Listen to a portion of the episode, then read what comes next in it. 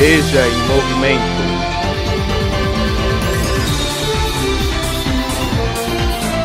Veja em movimento.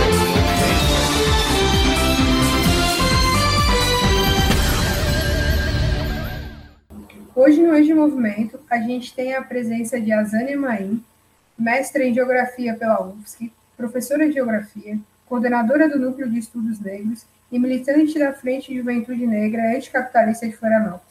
Seja bem-vinda, é, Azânia. É muito bom te ter aqui na Rádio EJA, principalmente é, no EJA Movimento, e que a gente tenha uma tarde muito prazerosa. Ai, muito obrigada, Maria. Eu fico muito, muito feliz mesmo com o convite. É um prazer estar aqui com vocês. Bom, recentemente, é, tu fez uma pesquisa intitulado Territórios Negros em Florianópolis, que é a tua dissertação ali na Universidade de Estado de Santa Catarina, né, na UFSC. O que, poderia falar dessa pesquisa? O que, que te motivou a escrever sobre territórios negros em Florianópolis? É, então, é, eu acho que muito o fato de eu ser uma mulher negra daqui de Floripa e apesar de saber assim aonde a minha família estava, né, onde eu via as pessoas negras, ainda assim eu não tinha assim uma, uma resposta rápida para dizer tá onde está a população negra distribuída na minha cidade é, e aí perceber a ausência dessa resposta que deveria ser algo muito simples né assim tipo quais são os territórios negros em Floripa é, me fez querer fazer essa pesquisa assim né então a, a principal motivação foi essa e também para conseguir fazer um debate dentro da própria geografia da UFSC, né? Porque não, eu não, é, é, não via um, um, debate da população negra daqui de Floripa e nem do Brasil, né? Mas especialmente daqui de Floripa, que é onde o curso está sediado, né? É, não via essa discussão. Então eu pensei, bom, com essa pesquisa eu consigo fazer dois tensionamentos, né? Assim, de tanto descobrir aonde nós estamos, mas também de provocar a geografia da UFSC, especialmente a pensar a população negra de Floripa. Tem uma parte da tua, desse, dessa tua pesquisa, desse teu trabalho, né, que tu vai falar especificamente do bairro do Monte Cristo, assim, né, da comunidade de Monte Cristo, que vai ter várias outras comunidades ali dentro é, do grande complexo, né, do Monte Cristo. E por que, que tu escolhe o Monte Cristo e o que que tu consegue observar é, de territórios negros dentro dessa região do Monte Cristo? É, então, eu acho que é muito mais o Monte Cristo que escolhe, assim, né? É, eu fui atrás de é, dados do censo, né? Utilizando o IBGE enquanto fonte principal aí para me dizer é, sobre a presença negra, assim. E eu confesso que eu estava muito esperando que o centro fosse aparecer por conta do maciço, né? É, talvez a, a, a, o, ali a coloninha, o estreito, e aí quando o Monte Cristo aparece, é um tanto de surpresa assim para mim, apesar porque não é um de todos esses bairros que eu citei, não é um bairro que eu particularmente enquanto a zona frequentava pra caramba, né? Eu, eu, tenho parte da minha família que mora ali no Chico Mendes, mas é, não era não era super frequentadora assim, né? Então quando eu vejo esse dado, que é 44%, né, é bem alto considerando a média municipal, é, foi um tanto de, de, surpresa, porque eu já conhecia muitos trabalhos sobre o Monte Cristo e nunca tinha lido ninguém falando disso, né?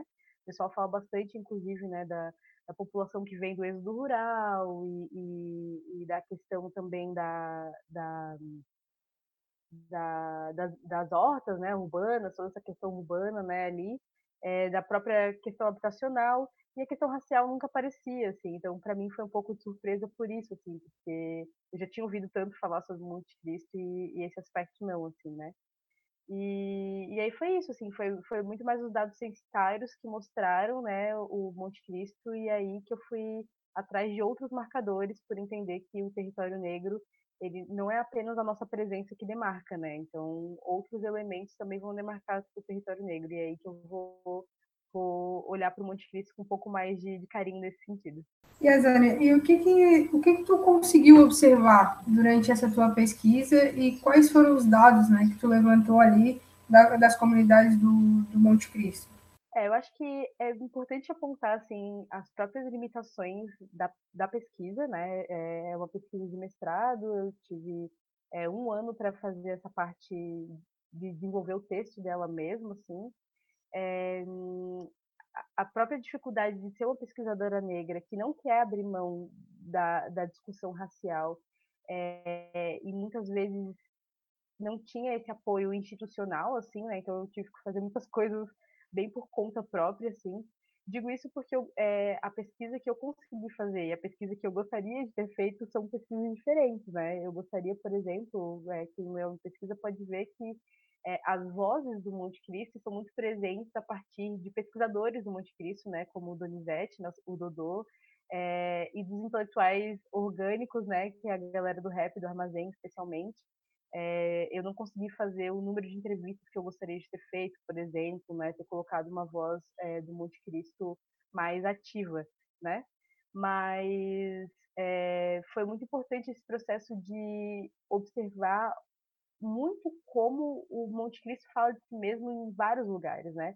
Tanto na música, nas questões de religiosidade, é, nas questões é, acadêmicas, né? O, o, Dodô é um dos exemplos, né, de, de pessoa é, acadêmica de, desse território. Então, dentro das limitações que eu tinha naquele momento, eu optei por ampliar essas vozes para me mostrar esse, esse outro lado do Monte Cristo, assim, né?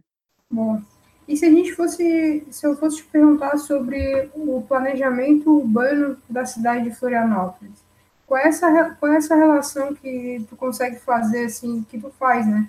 Entre ilha e continente, né? A gente percebe bastante diferença, né? Entre a ilha e o continente.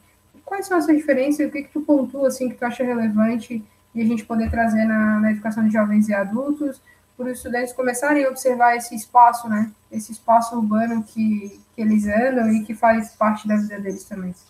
Nossa, isso é muito importante, assim, né? E quem abriu os meus olhos para isso foram dois professores de arquitetura da UFSC, a Marina Sugai e o Lino Pérez, que já discutem isso, né? Que também, é, também discutem essa, essa questão, né? De, de como a, a ilha foi construída, essa ideia de ilha da magia, todo mundo conhece, né? Até o nosso hino fala um pedacinho de terra perdido no mar. Tá, e o continente? Está onde?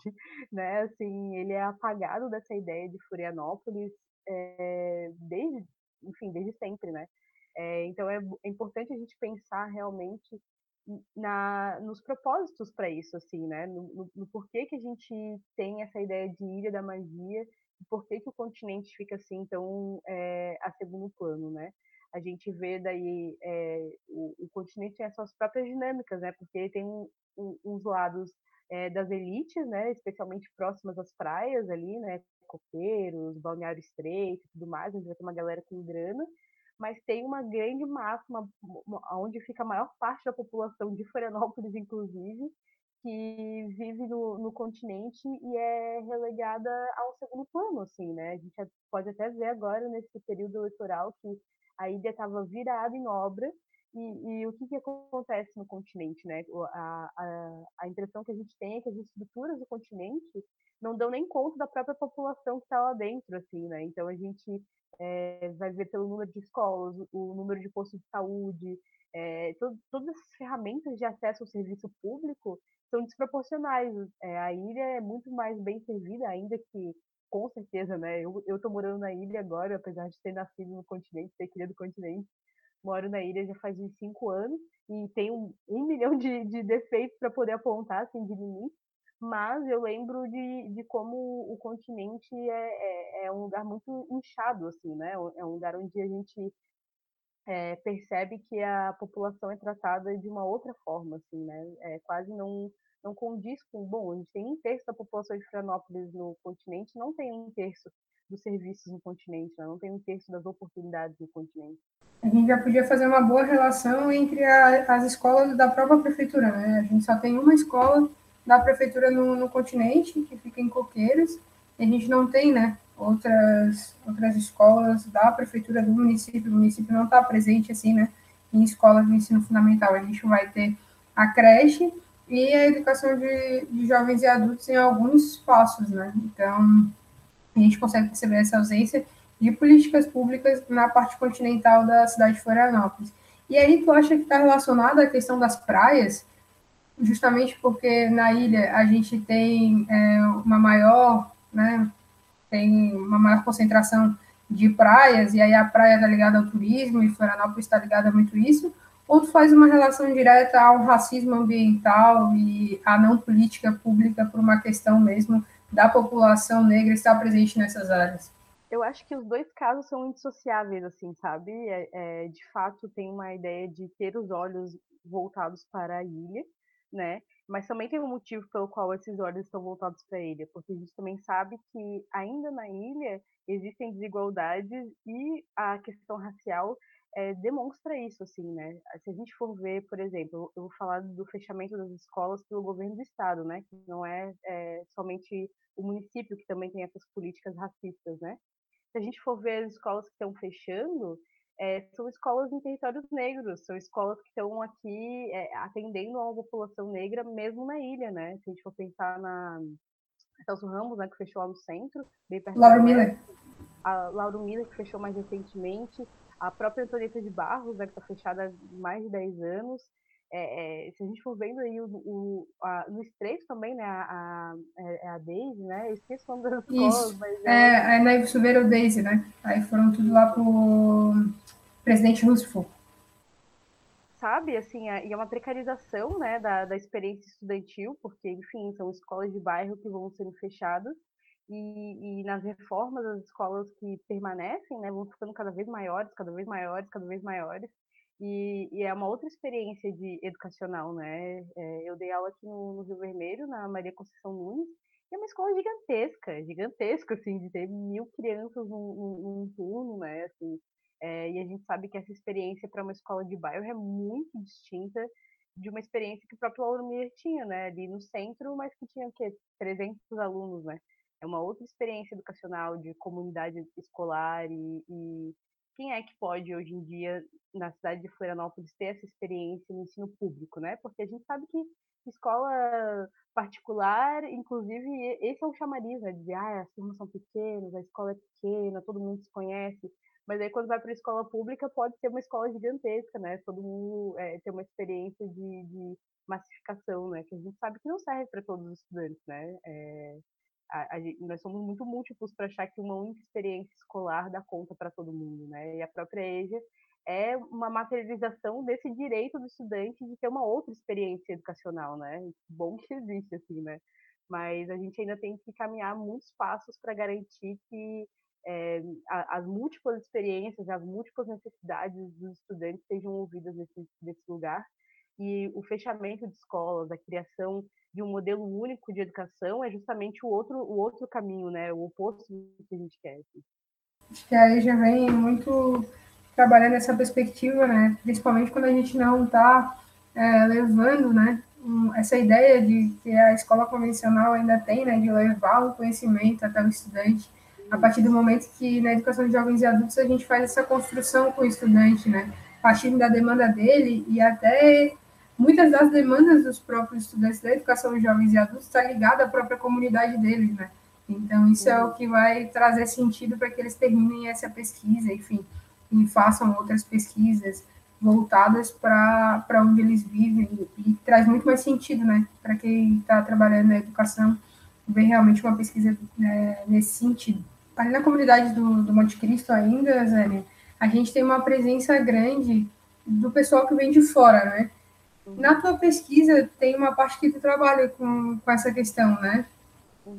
Como é que como é que tu como é que tu conseguiu trabalhar com eles, conversar com eles, ter um diálogo, se tu conseguiu? E o que, que tu percebeu durante a pesquisa de políticas públicas voltadas para os imigrantes, assim? É, então, é, como as minhas vidas ao Monte Cristo foram bem limitadas, assim, eu acabei não tendo contato mais direto com, com as pessoas que vieram, né, do, do interior do estado e tal. É, eu tinha tido já algum contato é, numa disciplina da universidade, né, na minha graduação, é, que foi a, a, primeira ida para o Monte Cristo com esse olhar geográfico, assim, né, não essa coisa de visitar minha tia que mora lá, assim.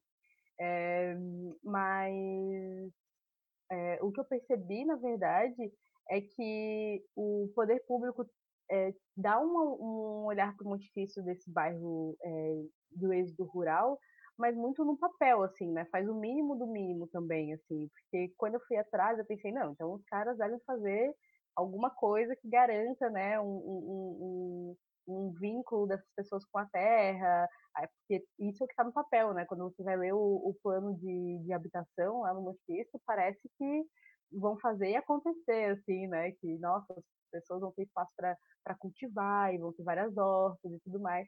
E a gente sabe que tudo isso que, que existe lá no, no Cristo é de ação da própria comunidade, né? De articulação da própria comunidade, né? Então, assim, as políticas públicas é, também tem essa questão, né? É, é, muito como a, a 10.639 e outras questões de, de, políticas públicas, às vezes no papel são algo assim que seria incrível a gente ter, mas na prática de fato não tem. E quem faz o controle social e quem briga, quem exige, é o próprio povo, né? É a gente que vai atrás e, e faz com as nossas próprias mãos, assim, né?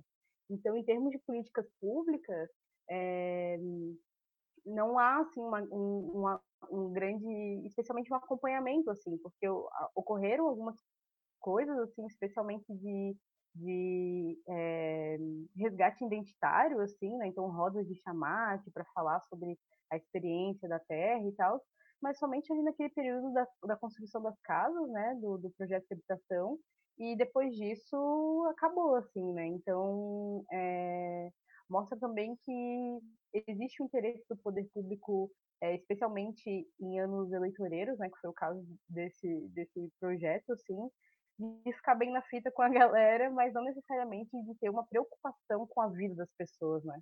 A gente consegue perceber isso já como que é feita, né? As casas e como é que, enfim, a gente teve, teve muita gente saindo durante esse período dali, né? Porque as casas eram muito pequenas e não tinham como comportar a família inteira, então famílias que realmente foram, é, enfim, desmembradas, né, por conta disso, porque tinham que ficar um pouco ali, poucas pessoas conseguiram ficar ali, outras tiveram que, que sair, né, então isso é, isso é bem difícil. A Zânia... É um muito violento, né, especialmente para as famílias negras, assim, uma outra maneira de... Não só negras, né, eu acho que é muito das famílias enfim, é, populares mesmo, famílias pobres, a família da classe trabalhadora, né? A gente não é do tipo que, que enfim, abandona as pessoas, né? E isso foi algo que também apareceu ali no Monte Cristo. Muitas famílias que, ah, o avô está presente, uma tia está presente, tem um primo que mora junto. E aí, como que vai fazer isso numa casa que tem dois quartos, né? Como que vai fazer isso numa casa que não tem espaço para a família é, existir da maneira que a família quer viver, né? Então, de fato, assim, é, é bem, bem bem problemático, né? Porque é uma, é uma política pública que não olha para a realidade, não olha para as pessoas, o que, que elas querem, né? Imagina, fala tudo isso de ah, vai, vai ter acontecer e não tem espaço para a pessoa cultivar. Ela não pode ter uma hortinha na casa dela porque não tem espaço, não tem nem espaço para guardar o carro dela, que dirá uma horta, né? Então é bem problemático mesmo. O que, que tu acha dessa dessa tua relação com essa pesquisa e tu encontrar o Monte Cristo. Como é que foi esse momento para ti, desse encontro, né? Olha, para mim foi muito significativo por muitos motivos, assim, sabe? Foi muito bom entender, por exemplo, a, a construção midiática sobre o Monte Cristo, porque eu fui atrás, tipo, tá, o que eu já sei sobre o Monte Cristo, né? Aí tem a ex-mulher do meu tio que mora lá com meu primo, é, eu lembrava que eu joguei o, o, nome Monte Cristo no Google só para ver o que aparecia, assim, tudo que aparecia. Os primeiros resultados eram o horário do ônibus do, do, do Floripa no ponto e todo o resto eram notícias de violência, operação policial e não sei o que, um monte de desgraça. Eu também lembrava da Revolução dos Baldinhos, que eu já conhecia. Lembrava da escola, né, que também é uma, é uma escola que é muito referência no, aqui na rede municipal, né, a escola, escola do Monte Cristo. Então, para mim, foi um momento assim de me confrontar com essa construção imaginária de que era o, Monte Cristo, porque eu sei que está na cabeça de muitas pessoas aqui de Florianópolis, não é não é só na minha, assim. E daí ter a, a oportunidade de olhar para o que o Monte Cristo de fato é, né? Que com certeza, né, tem essas todas as questões que eu sei são reais, mas elas não são apenas isso, né? Elas não são o Cristo não é apenas isso. E para mim isso foi o essencial assim de na, na, minha pesquisa, porque teve um momento que eu queria provar a verdadeira identidade do Monte Cristo. Eu estava assim, tipo, eu sei o que o Monte Cristo realmente é e não é nada disso. E aí depois eu fui entender, até dentro de um processo de entender a minha identidade enquanto pessoa, é, de que ele era tudo isso. Como a gente também é múltiplo, né? Tipo, eu sou a Zane, uma mulher, LGBT, papapá, tudo isso que eu sou existe ao mesmo tempo. E o Monte Cristo também, tudo isso que ele é existe ao mesmo tempo. Assim. Então, para mim, é, foi muito rico esse processo de pesquisa. Quando estava falando sobre como é, a EJA desenvolve né, esse processo de pesquisa que faz sentido para a pessoa e que ela está olhando para o meio dela, eu pensei, cara, essa é a minha pesquisa. Para mim foi é, fazer o, a, o, meu mestrado foi exatamente isso, assim, foi olhar para o meu meio, no caso Florianópolis, olhar para mim e o que fazia sentido para mim. E, e, então esse processo para mim foi tanto eu investigar o Monte Cristo, investigar Florianópolis, quanto me investigar. Assim. Então é, esse encontro com o bairro, assim, eu sou muito grata, assim, sabe? Porque me percebeu, me possibilitou perceber como a gente é múltiplo e, e profundo e, e, cheio de contradição, né? Tem umas coisas que parece que não fecha com a outra e tá tudo bem, porque o Monte também é tudo isso e tá tudo bem, né? Assim, e, é, mesmo com todas as contradições e tudo isso, a gente ainda assim é, é, merece viver com dignidade, merece viver com felicidade, que é isso que eu vi lá no Monte Cristo, né? Porque também falando com as pessoas de lá e lendo muitos trabalhos que as pessoas falam sobre o Monte Cristo, essa era uma coisa presente sempre. As pessoas que moram no Monte Cristo têm orgulho de morar lá, gostam de morar lá, gostariam apenas de ter condições de vida melhores, como eu também quero aqui no Rio Vermelho ter condições de vida melhores para viver, assim, né? Então foi um, um, uma pesquisa assim é, que até me colocou né, numa luta política outra, assim, né, de outra forma, porque eu acho que é isso mesmo, assim, é, a gente merece e vai viver com dignidade em todos os nossos territórios, né, em todos os lugares que a gente ocupa. Bom, é, já queria aproveitar a oportunidade também para agradecer todo o pessoal do Monte Cristo que já participou do Age Movimento, então a gente já teve aí o Negro Rude, já teve a Cíntia do Revolução dos Baldinhos, já teve a Jaque da Cooperação das Mulheres também, então a gente vê um, que realmente, é, se fosse esperar pelo poder público, né, muita coisa ali não teria andado, não teria caminhado, a gente vê uma organização política muito grande, né, e comunitária, né, que hoje carece tanto, né, e que eles vieram aqui e falaram justamente é, o que tu também comentou, né, então, esses líderes comunitários, eles vieram e, e comentaram é, sobre o quanto se sentiam orgulhosos em fazer parte do Monte Cristo, né, e fazer parte dessas comunidades que, que ali estão, enfim, e que essa organização em Monte Cristo é muito mais do que a mídia mostra, né? Então são pessoas, é a classe trabalhadora e é um movimento muito grande lá dentro. Então isso tudo constitui Monte Cristo, né? E eu queria saber também, Rosania, se tu poderia dar uma conversada, o que que territórios negros tem a ver com o hip hop para ti, assim, com a música, com o rap? Cara, eu acho que primeiro que a música é um dos principais elementos para a gente pensar territórios negros, assim, né? Tem, tem territórios negros que passam a existir por causa da música, né? Se a gente for pensar, tipo, a batalha, né? Todas as batalhas, né? Mas eu falar especialmente a do centro, porque é a que congrega uma galerona, né? Ali naquele momento que a batalha está tá acontecendo, a alfândega vira um território negro. Independente de se a maioria das pessoas lá são negras ou não, é um território negro, né? É, quando a gente fala do carnaval, o centro de Florianópolis vira um grande território negro. Né? Então a música tem um papel essencial na demarcação de territórios negros. Assim.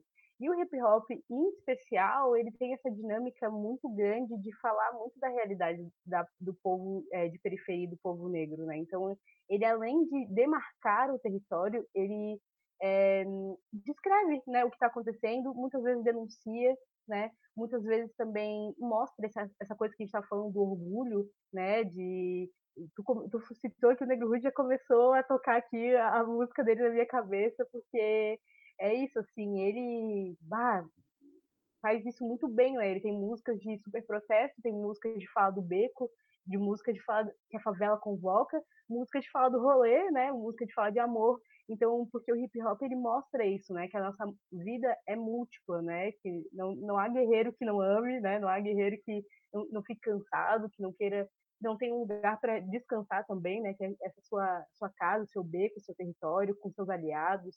Então, eu acho que o hip hop ele tem não apenas um papel de demarcar os territórios, mas de defender os territórios negros, né? Porque a gente vai dizer aí, vai denunciar, vai, vai, vai realçar o que é bom, né? Contra esse discurso da mídia que só vai falar do que é ruim. É, e vai denunciar que quem faz que, que, o ruim de fato é a negligência do, do, do, Estado, né? a falta de políticas públicas, é isso que, que cria a, a, as condições ruins para os nossos territórios, né? É o fato de que a principal política pública que chega nos territórios negros é a PM. Isso não é política pública, sabe? Isso é repreensão do Estado, isso é controle dos nossos corpos, né? Então o hip hop tem essa, essa tarefa muito grande que nem todo mundo vai ler a dissertação da Zânia, mas muitas pessoas escutaram né, o, o, o CD do Negro Hood, por exemplo. Né? Então é algo que é, vai chegar também em outras pessoas de outras formas. Assim. Eu acho que o hip hop, especialmente esse hip hop feito por, por essas lideranças como, como o Negro Hood né, e tantas outras, né? Estou citando ele porque eu sou fã mesmo. Mas é, é, a gente percebe né, esse, esse, esse por isso que eles são considerados, de fato, os rappers intelectuais, né? Porque eles estão levando aí é, todo esse conhecimento numa escala que muitas vezes só a música leva, né? Só a música que consegue, consegue fazer chegar. É, tu, como uma mulher negra da comunidade LGBTQI+, é, que é uma grande inspiração para mim, é, o que, que tu diria para os nossos estudantes da EJA é, que, que mensagem que tu deixaria aqui para eles? E, enfim, agora o espaço é teu, tu pode fechar quando tu, tu achar mais conveniente. Acho que a gente deu conta de tudo que a gente queria, com certeza a gente queria muito mais, né? Se fosse presencial, não seria eu que estaria te fazendo as perguntas, seriam os estudantes, com certeza seria muito mais complexo essas perguntas e envolveria muitas outras coisas, né? A gente sabe. Mas, infelizmente, nesse momento de pandemia não, não é possível, mas eu já quero deixar o agradecimento aqui da Rádio EJA, especial desse programa Ex Movimento, que tem essa proposta, né, que é realmente é, dialogar com a universidade, mas em contrapartida também dialogar mais com as comunidades e talvez fazer essa ponte, né, que a gente sabe que é tão escassa dentro da academia, a gente não a academia fala muito para si só, né, e quando tem pessoas que querem falar é, para outras pessoas é extremamente importante. E tu enquanto uma mulher negra aí que tem que é uma referência é, para muitas pessoas e assim para nossos estudantes da IJA também eu queria que tu deixasse uma mensagem aí para eles e que a gente possa terminar o ano da melhor forma possível né? Dentro de tudo isso que está acontecendo nossa, Maria, eu que, nossa, você é, é também uma referência muito grande para mim, né, enquanto professora, atuante na rede, é, depois que eu tive as minhas experiências, eu passei, eu já valorizava pra caramba as professoras né, que estão aí atuando, mas nesse contexto de pandemia eu nem imagino que seria, né? Assim, é muito, muito orgulho mesmo de ver que tem tantas professoras, é, não apenas comprometidas com a questão racial, mas especialmente comprometidas com uma educação de qualidade para todo mundo, né? Seus alunos, para nós mesmos, né? Porque a gente compreende que a gente nunca para de se formar, né? Então, é, é muito importante ver isso, assim. É, e para a galera da EJA, primeiro, né? Assim que a gente puder se reunir, gente, por favor, contem comigo. Estamos aí, faz um tempão que eu não vou é, no Monte Cristo, né, por conta do isolamento social. Então, assim, assim que tiver uma oportunidade, podem contar comigo, estou aí visitando. É, e eu acho que, assim, isso que tu falou sobre o distanciamento da universidade com os territórios, com as comunidades, com as pessoas que né, estão dos outros lados dos muros, também se dá porque os nossos corpos não estão lá. Também se dá porque é, normalizaram essa distância para que a gente nem saiba que a universidade existe, né? Que a gente nem saiba que aquele lugar é nosso por direito, assim. Então, é, eu acho que a mensagem que eu deixaria é que as pessoas que tenham esse interesse, né, tenham essa, essa vontade de conhecer a UFSC, não necessariamente, né, se quiser fazer uma graduação, é óbvio, está ali para isso, né, mas saibam que na UFSC existem muitas possibilidades, outras também, né, de produzir conhecimento, de produzir arte, de produzir é, o que a gente quiser produzir, porque é um lugar público, né, que todos nós temos direito a ter acesso, é, e a gente está lutando para que esse acesso seja cada dia mais democrático, né, cada dia mais aberto. Mas é isso, assim, é, é, possibilidades existem e a gente precisa, né, de outros corpos com outras ideias, com outras experiências nesse lugar, para continuar nessa luta que a gente faz, né, cotidianamente, de que a, a, universidade tenha mais a cara do seu povo, né, a cara de quem a sustenta, que somos todos nós, né. Então, fica aqui o meu recado, fica aqui o meu convite e contem comigo para o que vocês precisarem aí. Eu fico sempre muito, muito, muito é, é, feliz e honrada de poder, enfim, retribuir minimamente né, o, o, o, o, que eu acho que é meu papel aqui nesse, nesse mundo, assim, né, enquanto professora. Não estou em sala de aula agora, então qualquer oportunidade que eu tenho de dialogar, eu fico muito, muito feliz, assim.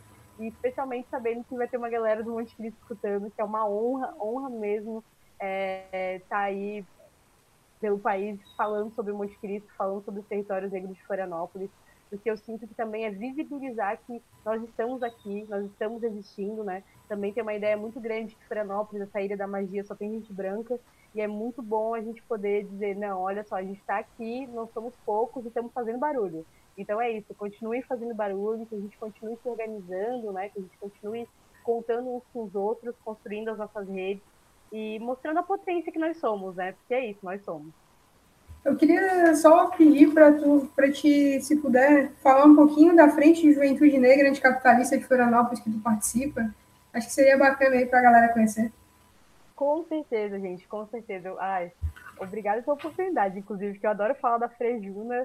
É, para quem não conhece, aí a Frente de Juventude Negra Anticapitalista que é uma frente onde reúne organizações e outras pessoas que estão afim mesmo de se organizar pela luta antirracista é, e pela luta anticapitalista, compreendendo isso, né, de que a gente está aí nesse mundo sendo trabalhando muito e recebendo pouco, né, assim, sendo bastante explorado, assim. Então a gente está se organizando, é, seja contra os casos de violência policial que tem crescido mesmo em plena pandemia, né, é, outros casos de descaso, fechamento de escolas, todas essas questões envolvem a Frejuna, né?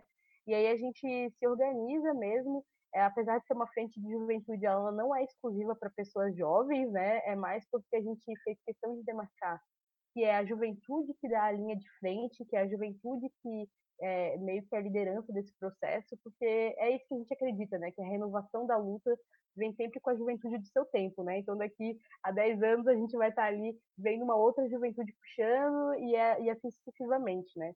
Então quem tiver interesse, a gente está no Instagram, Fresuna Floripa, e lá tem mais informações né, do que a gente tem feito. A gente puxou um ato sábado passado pelo assassinato do Naninho é, na Costeira, né, uma criança de 12 anos que foi assassinada, e também o assassinato do Beto lá no Carrefour de Porto Alegre, né, e as ameaças que a vereadora Ana é, estava sofrendo em Joinville, né, então a gente se, se reuniu e decidiu ir para a rua, mesmo em plena pandemia, porque é isso, a gente não está seguro nem dentro de casa, né, nem as nossas crianças estão seguras dentro de casa, então a gente foi para a rua para lutar mesmo, para exigir os nossos direitos, e foi um ato muito bonito, assim. Então, quem quiser saber os nossos próximos passos, porque a gente vai agora é, também fazer uma, uma incursão em territórios negros, né, para trocar ideia com a nossa população sobre quais estão sendo as nossas dificuldades nesse período de pandemia, é, porque a gente tem um prefeito reeleito que vai ter que mostrar trabalho, né? Queremos aí os nossos direitos, eles têm que nos respeitar. E, e, é isso. Então a gente está é, se colocando e quem tiver interesse de se somar à nossa luta, né? Que a gente está aí precisando sempre de mais mãos mais pernas para fazer o nosso trabalho ir mais longe. É só seguir a gente no Insta, mandar uma DM ali que a gente já se, se dialoga.